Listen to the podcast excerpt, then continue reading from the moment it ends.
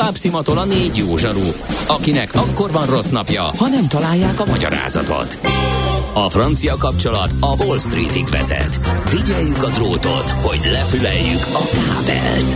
Folytatódik a millás reggeli, a 90.9 Jazzy Rádió gazdasági mapetsója. A pénznek nincs szaga. Mi mégis szimatot fogtunk. A Millás reggeli fő támogatója a Schiller Flotta KFT. Schiller Flotta and Rent a Car. A mobilitási megoldások szakértője a Schiller Autó tagja. Autók szeretettel. Nos, hát köszöntjük a hallgatókat ismét. Nagy szeretettel, még van egy kis időnk. A műsorból egy három óra. Körülbelül. Három óra, Ugye? de azt hasznosan fogjuk hasznosan eltölteni Gede Balázsral. Kántor Endrével és Gede Balázs.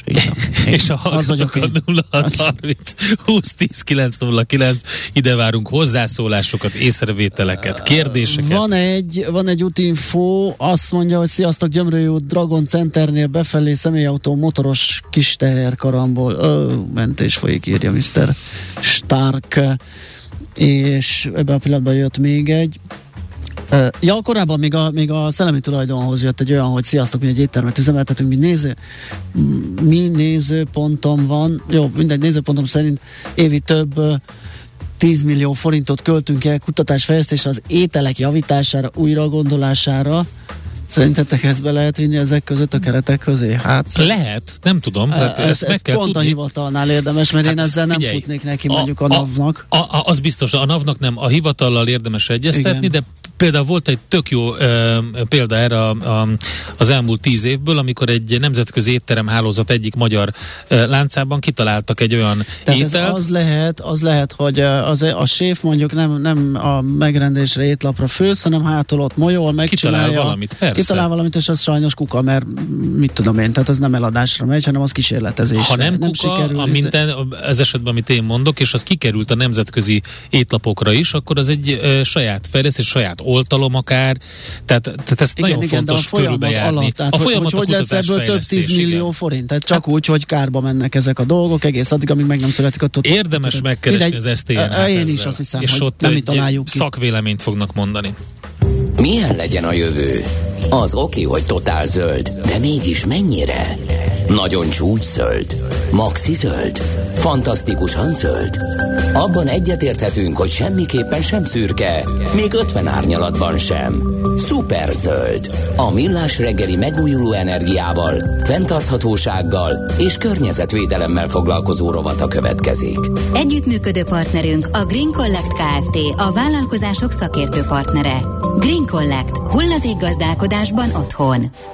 Pénteken lesz a az Európai Ökogazdálkodás napja. És hogy ez miért fontos, és hogy miért ünnepel a biomozgalom, és miért hasznos az ökogazdálkodás, ezt fogjuk megbeszélni dr. Drexler Dórával, az Ökológiai Mezőgazdasági Kutatóintézet ügyvezetőjével, aki itt van a vonalban. Szervusz, jó reggelt kívánunk! Sziasztok! Jó, jó reggelt. reggelt kívánok mindenkinek! Na, Európai Ökogazdálkodás napja. Mit ünnepel a, a szakma, hogyha lehet ezt szakmának vagy szektornak nevezni? Igen, ez egy szektor tulajdonképpen. Ugye az, kezdjük azzal talán, hogy az ökogazdálkodás mit is jelent. Ugye ez egy olyan termelési mód, a rendszer, ahol nem használunk szintetikus kémiai növényvédőszereket, műtrágyákat, hanem szerves tápanyag utánpótlás természetes növényvédelmet használunk, alkalmazunk, és ezáltal egy nagyon fenntartható élelmiszertermelési rendszer. Sajnos még itthon kevésbé közismert, és pont ezért is nagyon jó, hogy létrejött ez a kezdeményezés, az Európai Ökogazdálkodás napja, mert ez egy, egy jó lehetőség elmondani, hogy miről is szól ez, és hogy létezik egy ilyen egyébként ellenőrzött és tanúsított művelési rendszer.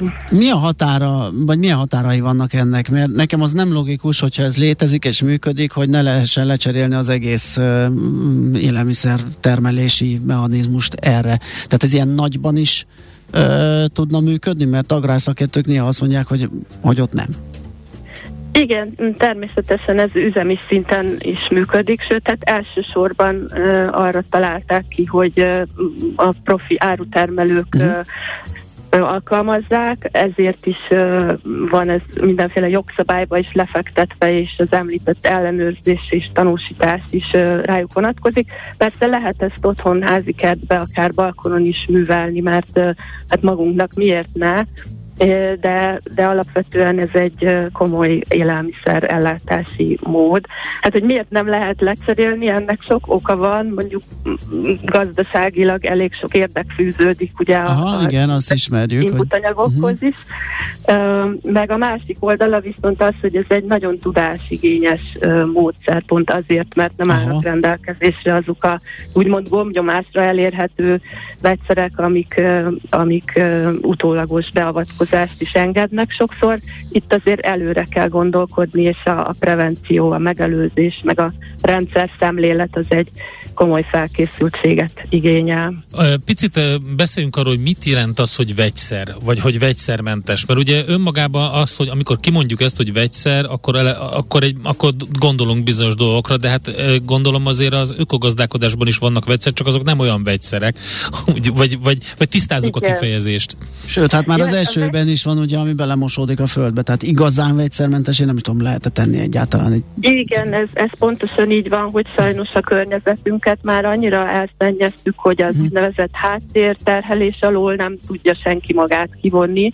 Ugyanakkor nagyon nagy különbség van a között, hogy háttérterhelés jelentkezik, vagy pedig direktben uh-huh. ugye szórjuk a földet, a növényeket gyomírtószerekkel, rovarírtószerekkel, és gombaölőszerekkel. Ezek közül is van olyan, ami természetes hatóanyagú, az ökoban használható, de hát a legtöbb az szintetikus kémiai vegyipari előállítású növényvédőszer. Ugye köznapi nyelven ezeket szoktuk vegyszerek. Mert ugye, hogy a részgálic is vegyszer, de hát teljesen másról van szó. Igen, így van. Tehát a rész például, mint természetesen előforduló ö, bányászati alapanyag, ökológiai gazdálkodásban is használható, de, de persze törekszünk rá, hogy minél kevesebbet uh-huh. kelljen, hiszen tudja mindenki, hogy a rész is egy nehéz fém, tehát nem ö, jó belőle túl sok ha azt nézzük meg, hogy ökogazdálkodásba bevont területek, biogazdálkodásba bevont területek mennyisége mekkora. Az Európai Unióban van egy ilyen cél, hogy 2030-ra a bioterületek aránya elérje a mezőgazdasági területek negyedét. Magyarországon mi a cél? Magyarországon 2027-ig van egy konkrét célkitűzés, a 10% elérése. Most vagyunk jelen pillanatban olyan 6%-on, ez ö, abszolút értékben olyan 300 ezer hektárnyi ökoterületet jelent, ennyi van most Magyarországon, és ugye ennek a 10%-ra emelése a cél 27-ig, illetve van még egy kicsit távlatibb a másik ilyen ö, szakpolitikai stratégiában, vagy biodiverzitás stratégiában, ott ö, a 15% eléréssel szerepel 2030-ig már, tehát ezzel járulunk hozzá, remélhetőleg ugye ehhez az átlag uniós célhoz, hogy a negyede az ökoterületeknek. Tehát egy átlag, átlag uniós cél van, amiben, ami, amiben, tehát az egész uniónak az átlagában kell kijönni ennek a negyednek, és mi ezzel járulunk hozzá. Um, uh-huh, igen. Oké. Okay, um, a, az előbb Balázs azt feszegette, hogy, hogy milyen üzemméretben működik ez az egész, és hogy milyen okai vannak annak, hogy, hogy esetleg nem állnak át. Te azt mondtad, hogy, ugye, hogy gombnyomásra nem, tehát egy, egy tudás intenzív ágazat vagy, vagy, vagy gazdálkodási módszer ez, és hogy gomb, gombnyomásra nem működik, tehát valószínűleg könnyebb gyorsan beszerezni valami um, ipari gyomírtószert, mint uh, ugye elkezdeni átállni erre a folyamatra. Felteszem, hogy a, a, az anyagi ráfordítás is más. Igen, így van. Egyébként ebből a szempontból ugye az agrárium egy különleges ágazat, mert hogy támogatást sok érhetők el, uh-huh. és pont emiatt az ökológiai gazdálkodásnak egészen kiemelt támogatása van a közös agrárpolitikán belül. Most, hogy pár számot mondjak, tehát az átállás, az az úgynevezett átállás időszak, amikor még nem bio valaki, de már elkezdte, és ugye felmerülnek ezek a költségek, illetve terméshozam csökkenés, még nem tudja ugye a bioterméként értékesíteni a termését. Ezt az időszakot magasabb támogatással dotálják, tehát alma féléknél például jelenleg ez hektáronként 1840 euró per év összegű, tehát viszonylag magas. A legalacsonyabb a gyepeknél, ez olyan 200, 204 egész pontosan euró per hektár per év, és hát egy átlag szántó az pedig 458 eurót kaphat hektáronként évente, hogyha átállást kezd el. Ez persze valamelyest aztán, ha lejár ez a két év átállás a szántón, vagy három a gyümölcsösöknél, vagy állókultúráknál, akkor csökkenni fog, de még úgy is jelentős sem magasabb, mint egy alaptámogatás, tehát ezzel próbálja meg a támogatási rendszer kompenzálni. Kompenzálni a, a többletköltségét igen. ennek az átállásnak.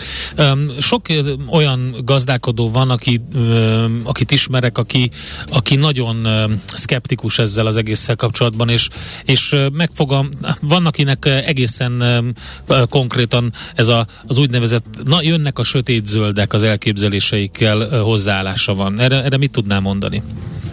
Igen, igen, hát ezt ismerjük, ez, ez, ez nagyon tipikus, és itthon még tíz éve, amikor kezdtük, akkor alap volt, hogy éjjel permetez a kibiós, meg csak a kukatos alma, és akkor jönnek a stereotípiák, de szerencsére ez azért nagyon sokat változik, hiszen a, a, az óriási fejlődés 2015 óta megduplázódott itthon a bioterület mérete, és ez azt is hozza magával, hogy azért sok a jó példa is, hogy ezt hogy lehet jól csinálni, és egyre többen látják azért, hogy ez működik, tehát ha valaki jól csinálja, akkor ez ténylegesen nem csak a támogatási összegek okán, hanem valódi élelmiszertermelés szintjén is jól működik, és hát talán utolérjük a, a nyugat-európai szemléletet is ebből a tekintetben lassan, ahol ennek egy nagy elismertsége van, és tulajdonképpen a prémium termékek azok általában biotermékek minőségi szempontból.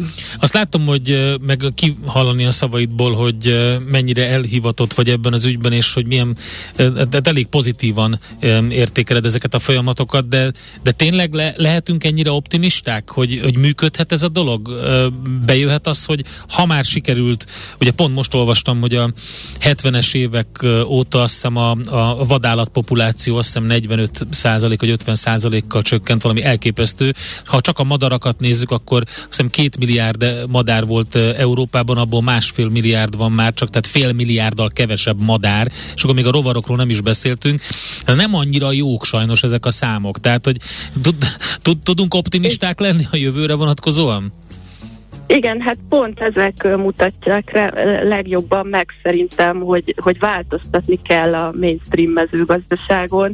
Nagyon érdekes hazai konkrét adatok vannak az elmúlt támogatási ciklus 7 évéből, hogy például a madár populációk a, a szántóföldeken hogyan alakultak, és nagyon egyértelműen látszik, hogy míg a konvencionálisan művelt, ipari művelés alatti területeken körülbelül 10%-ot esett vissza a madár populációk jelenléte, addig az öko és a Natura 2000 területeken, tehát ami valamiféle erősebb természetvédelmi és környezetvédelmi feltételrendszernek megfelelő művelést kap, ott legalábbis stagnál, tehát nem csökkent. Az se nyilván uh, hozza vissza a korábbi veszteségeket, de azért sokkal jobb, mintha tovább csökkenne radikálisan, és ez is mutatja több más tudományosan is alátámasztott eredménnyel, itt például aktuálisan mondjuk a vízmegtartó képessége a, a talajnak ugye sokkal jobb, hogyha szerves tápanyag utánpótlást kap. Tehát sok olyan eredmény van, ami uh, alátámasztja ezt, hogy érdemes ebbe az irányba menni,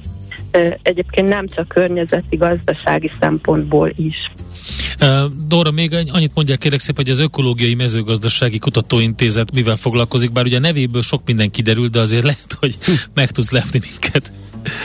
Igen, igen, hát pontosan a fenntartható mezőgazdasági módszerek fejlesztésével, hazai bevezetésével a gyakorlatba, úgyhogy azt hiszem nem leptelek meg, de nagyjából az ökogazdálkodás hazai kutatásával foglalkozik. Még a, azt hadd kérdezem meg, hogy ugye említetted, hogy ez munkaigényesebb, többet kell foglalkozni az ilyen művelési módszerrel, mint a hagyományossal, hogy ennek ellenére mondjuk a, a mostanában népszerű vagy, vagy egyre fejlődő precíziós gazdálkodásba beilleszthető-e ennek a módszertana? Azt, Abszolút, hát például a gyomszabályozásban, nyomisztásban, a mechanikai módszerek közül ez a precíziós gépesítés nagyon nagy előnyt jelent, és ökogazdálkodásban szinte nélkülözhetetlen. Ugye egyébként a precíziós gépek általában ugyanabban a sablonban működnek, a, mint a konvencionális gazdálkodás, tehát uh-huh. vegyszerkiutatás, csinálnak, csak pontosabban, mint uh-huh. régen. Nyilván ez a szemlélet az nem egyezik, de amúgy például monitoringra, uh-huh. hogy valami probléma hamar kiderüljön, lehessen uh, preventív beavatkozni. Uh, drónok használata az például, ilyesmi. I- igen, uh-huh. például mi is a kísérleteinkben használunk drónokat, hogy felvételezzük a, a mondjuk különböző búzafajtákat, uh-huh tehát ilyen szempontból abszolút nem zárja ki egymást, és ez jó is, hogy mondtad, mert nagyon fontos, hogy az ökogazdálkodás nem arról szól, hogy visszamegyünk a múltba száz évet, és elfelejtünk minden innovációt, hanem épp ellenkezőleg arra használjuk a, az újdonságokat, hogy fenntarthatóbban tudjunk termelni. Hát ez Igen. még végszónak és, és, ne, és nem arról szól, vannak ilyen egészen De kemény... elmondja a végszót. Ne, ne, ne, jó, bocsánat, jó, akkor végszó. Ez volt a végszó, igazad van. Dóra, nagyon szépen köszönjük. köszönjük. Szépen. Remélem beszélünk még Köszönöm. további jó munkát. Biztos vagyok benne. Szia, szép napot! Köszönöm, sziasztok! Dr. Drexler Dórával, az Ökológiai Mezőgazdasági Kutatóintézet ügyvezetőjével beszélgettünk. A Millás reggeli megújuló energiával, fenntarthatósággal és környezetvédelemmel foglalkozó rovata hangzott el. Superzöld, hogy a jövő ne szürke legyen, hanem zöld. Oké? Okay. Együttműködő partnerünk a Green Collect Kft. a vállalkozások szakértő partnere. Green Collect.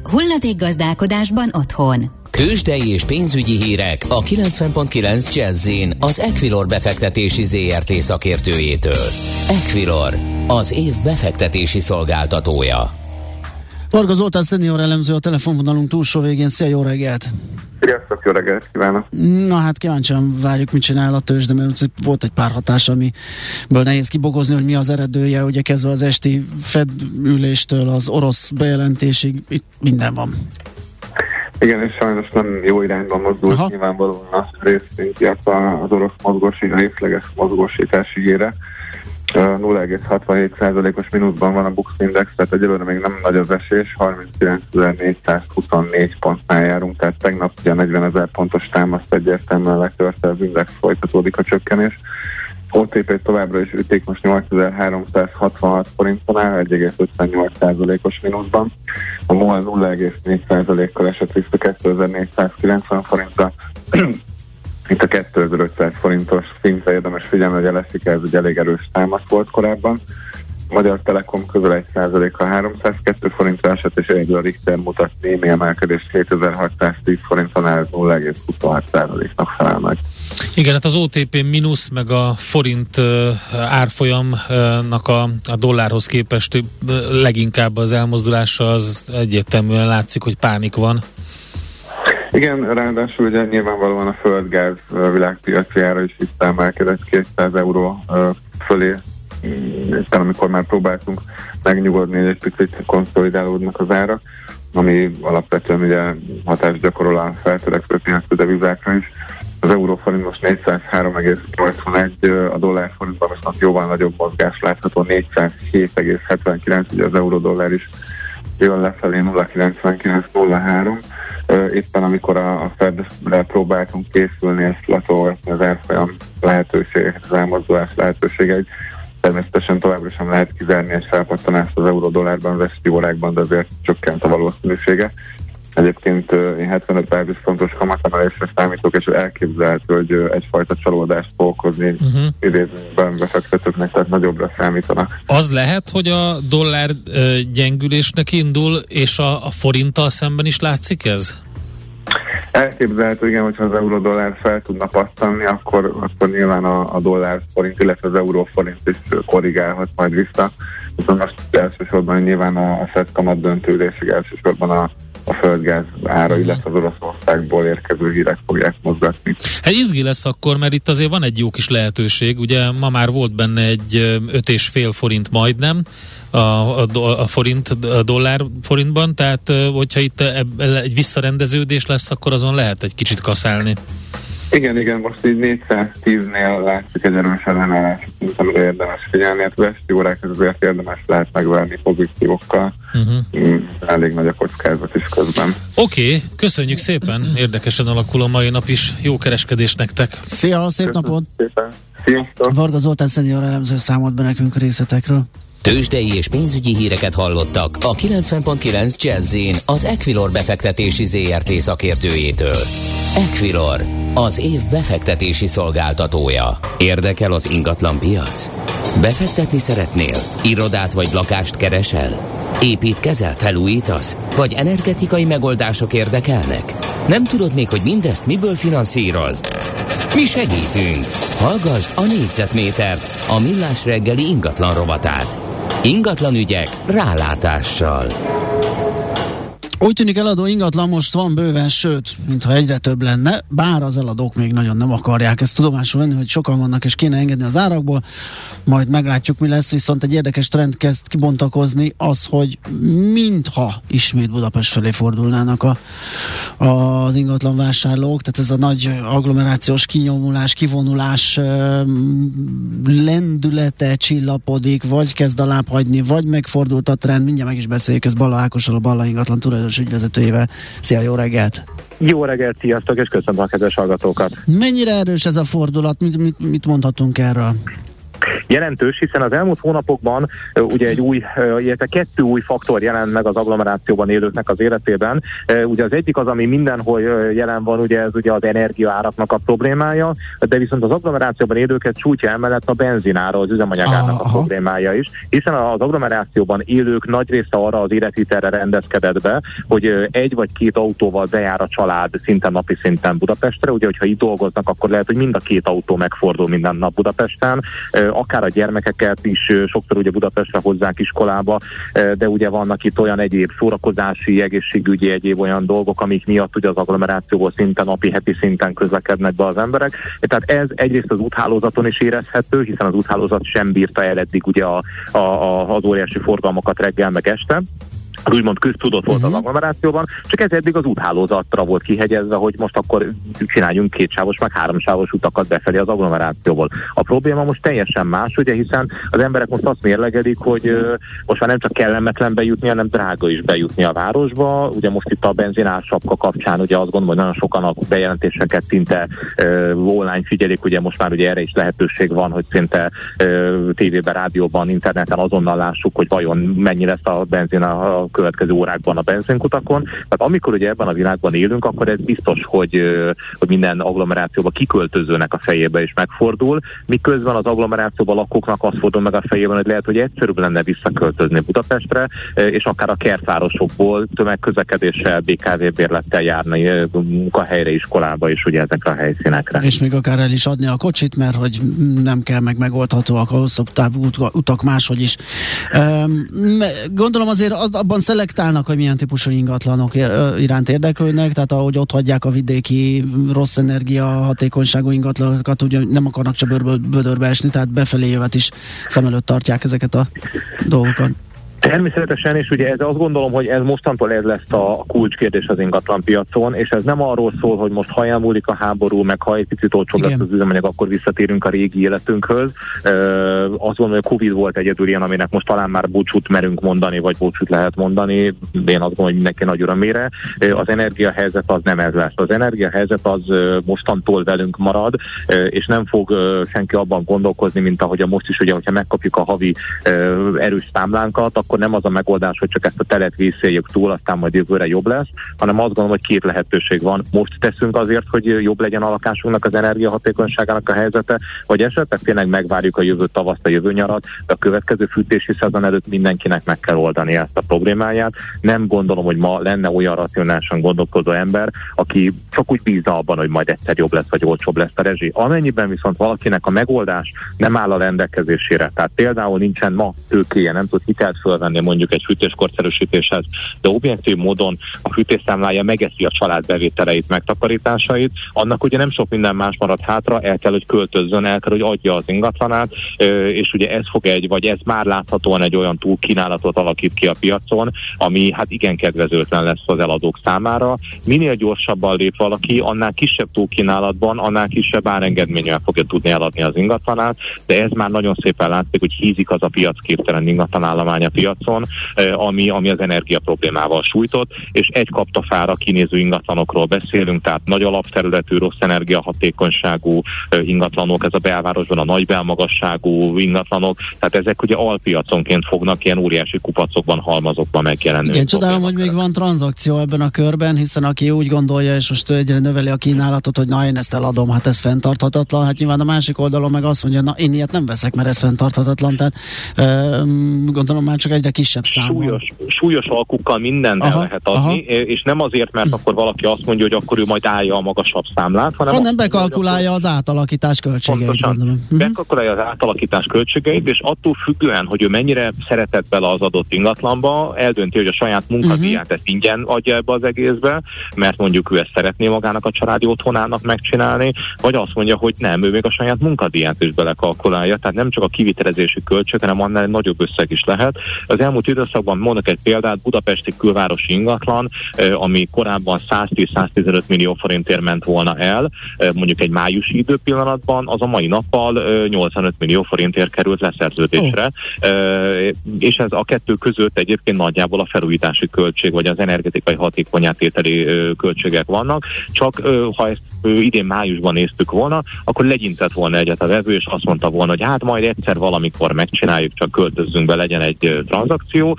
Ma egészen biztos, hogy azzal indul egy komolyabb vevő esetében a beszélgetés, hogy megnézi a tavalyi fűtésszámlákat, mérlegel, számol, dönt, gondolkodik, tehát egy picivel más hogyan működik ma már a piac, mint ahogyan ez korábban volt. Ez hogy viselik az eladók? Tehát itt azért már méretes diszkontot kell adni, vagy engedményt kell adni ahhoz, hogy uh, itt az ábra is, vagy a példa is mutatja, ugye, hogy túl tudjon adni ezen az ingatlan? Ö, még azért nem reagálták le feltétlenül. Akár ahol látjuk ugye ennek a reakcióit, az a rövid távon mindig a bérleti piac, hiszen először az albérlők tűntek el azokra, azoknak az ingatlanoknak az esetében, ahol esetleg a rezsiköltség meghaladja a bérleti díjat. Ugye ilyet nem lehet várni az albérlőtől, hogy majd ő fizesse ki a több százer forintos számlákat. Tehát ott, van a, ott, ott volt a leggyorsabb reakció, ahol a, ugye egy ingatlan adásvételről van szó, és egy húsba vágó, akár egy 10 milliós alkoról, ott azért azt tapasztaljuk, hogy az eladók ezt nagyon nehezen emésztik meg, ha egy picit visszaemlékezünk, hogy a 2008-tól 2012-ig, 13-ig, tehát 4-5 év telt el, ameddig az utolsó eladó is azt mondta, hogy hát bizony, ez egy válság volt, kérem szépen, tehát azért az, ugye az, egy, az egy nagyon-nagyon hosszú folyamat volt.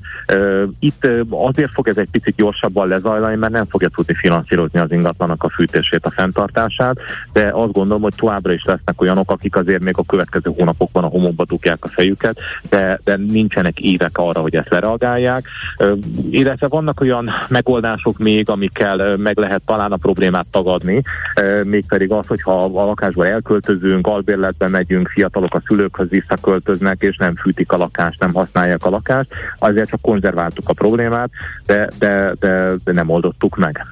Világos. És hát a kilátások sem rózsásabbak gondolom, tehát nem, nem nagyon lehet számítani ennek a változására, vagy az irány megváltozására, hiszen most mindenki arról beszél, sőt, mi magunk is beszámoltunk bezáró vállalkozásokról, ami ugye óhatatlanul elbocsátásokkal jár, az akkor a fizetőképességre hat. Azt látjuk, hogy hitelre már nem nagyon vesz, vagy talán már senki nem vesz ingatlan. Úgyhogy a rövid távú kilátások Negatív körülmények sora van, de egyébként az utolsó mondatodra még hadd reflektáljak, Igen. mert a hitelnél nagyon sokan azt gondolják, hogy hát ugye a jegybanki alapkamat 10% fölötti, akkor a hitelkamatok azok valahol ilyen 14%-on kellene, hogy legyenek, meg talán egy-két cikk is jelent meg már erről. A valóság az nem ez. Tehát a mai napon egyébként 8% körüli eh, kamatokon lehet a pénzintézetektől hitelt fölvenni. Eh, Az, hogy miért ennyi, az a bankoknak a jelen üzleti stratégiája, hogy ennyiért szeretnének hitelt nyújtani. Nagy neves bankok, tehát nem kell sokat keresgetni ugye ezeket az ajánlatokat. Nagyjából, hogyha egy komoly számlavezető bankunk van, akkor ott meg tudjuk kapni ezeket az ajánlatokat. Én azt gondolom, hogy üzleti szempontból mindenféleképpen mérlegelendő a mai kamatkörnyezetben még akár 8%-os, 8,5%-os kamaton is hitelt fölvenni, hiszen közben infláljuk a hitelünket egy 11 nehány százalékos inflációval a következő években. Tehát egyébként én nem írnám le teljesen a hitelnek az igénybevételét, de Hát csak az ahhoz kell az, a, kell az a hit, ugye, hogy megmarad a munkahelyünk, és tudunk fizetni. Hát ez az, meg ugye most igaz. az is kiderült a bankok részéről, hogy már egészen elképesztő fizetési papírokat is bekérnek, úgyhogy nehezebb is felvenni, de valóban van egy De hitel, hitelverseny a bankok között, ez megindult. a jó hitel, a, ugye a jól hitelezhető vevőkért, és Igen. ö, ab- abban a szempontból azt gondolom, hogy ez is egy lehetőség. Most hát azért mondom el ugye ebben a műsorban, mert itt ugye azért ugye a gazdasági szemlélet, az üzleti Igen. szemlélet jelen van. Tehát hogyha itt most ugye nem szociális alapon nézem, hogy úristen, milyen magas kamatok vannak, és csak sírunk, ríjunk ezen az egész problémakörön, hanem azt nézem, hogy valóban üzleti szempontból megéri a hitelt fölvenni. Én azt gondolom, hogy mindenféleképpen mérlegelendő, hogy egy jegybanki alapkamatnál akár 3%-kal olcsóbb kamatozású lakáshitelt érdemesebben fölvenni. Ö, Nem a választ szeretném ezzel megadni, de a kérdés mindenféleképpen nyitottan hagynám. Világos. Ákos, köszönjük, hogy beszélgettünk erről. Szép napot kívánunk. Köszönöm szép Szia. napot, sziasztok! Bala Ákossal, a Balla ingatlan tulajdonos ügyvezetőjével beszélgettünk az mm, ingatlan piacról. Négyzetméter ingatlan ügyek rálátással. A millás reggeli ingatlan rovata hangzott el. Kérdezi egy hallgató, mi történt ma, hogy jó zenéket adtok? Hát szóltam Endrének, szedje már vissza magát. Köszönöm. Ö, és, És és sikerült. rá, rá, rám fért. És sikerült. Ilyen még nem volt, elképesztőt ugrott az emberek vagyona a világon. Igen. Képzeld el mindeközben. Ö, 2021 végére a globális vagyon 463,5 ezer milliárd dollárra nőtt. A Credit Suisse friss, frissen publikált Global Wealth reportjának becslése szerint. Hogyha megtisztítjuk ezt a devizárfolyam mozgásokkal, akkor is közel 13 os növekedés van. Ez volt valaha a leggyorsabb éves növekedési ütem.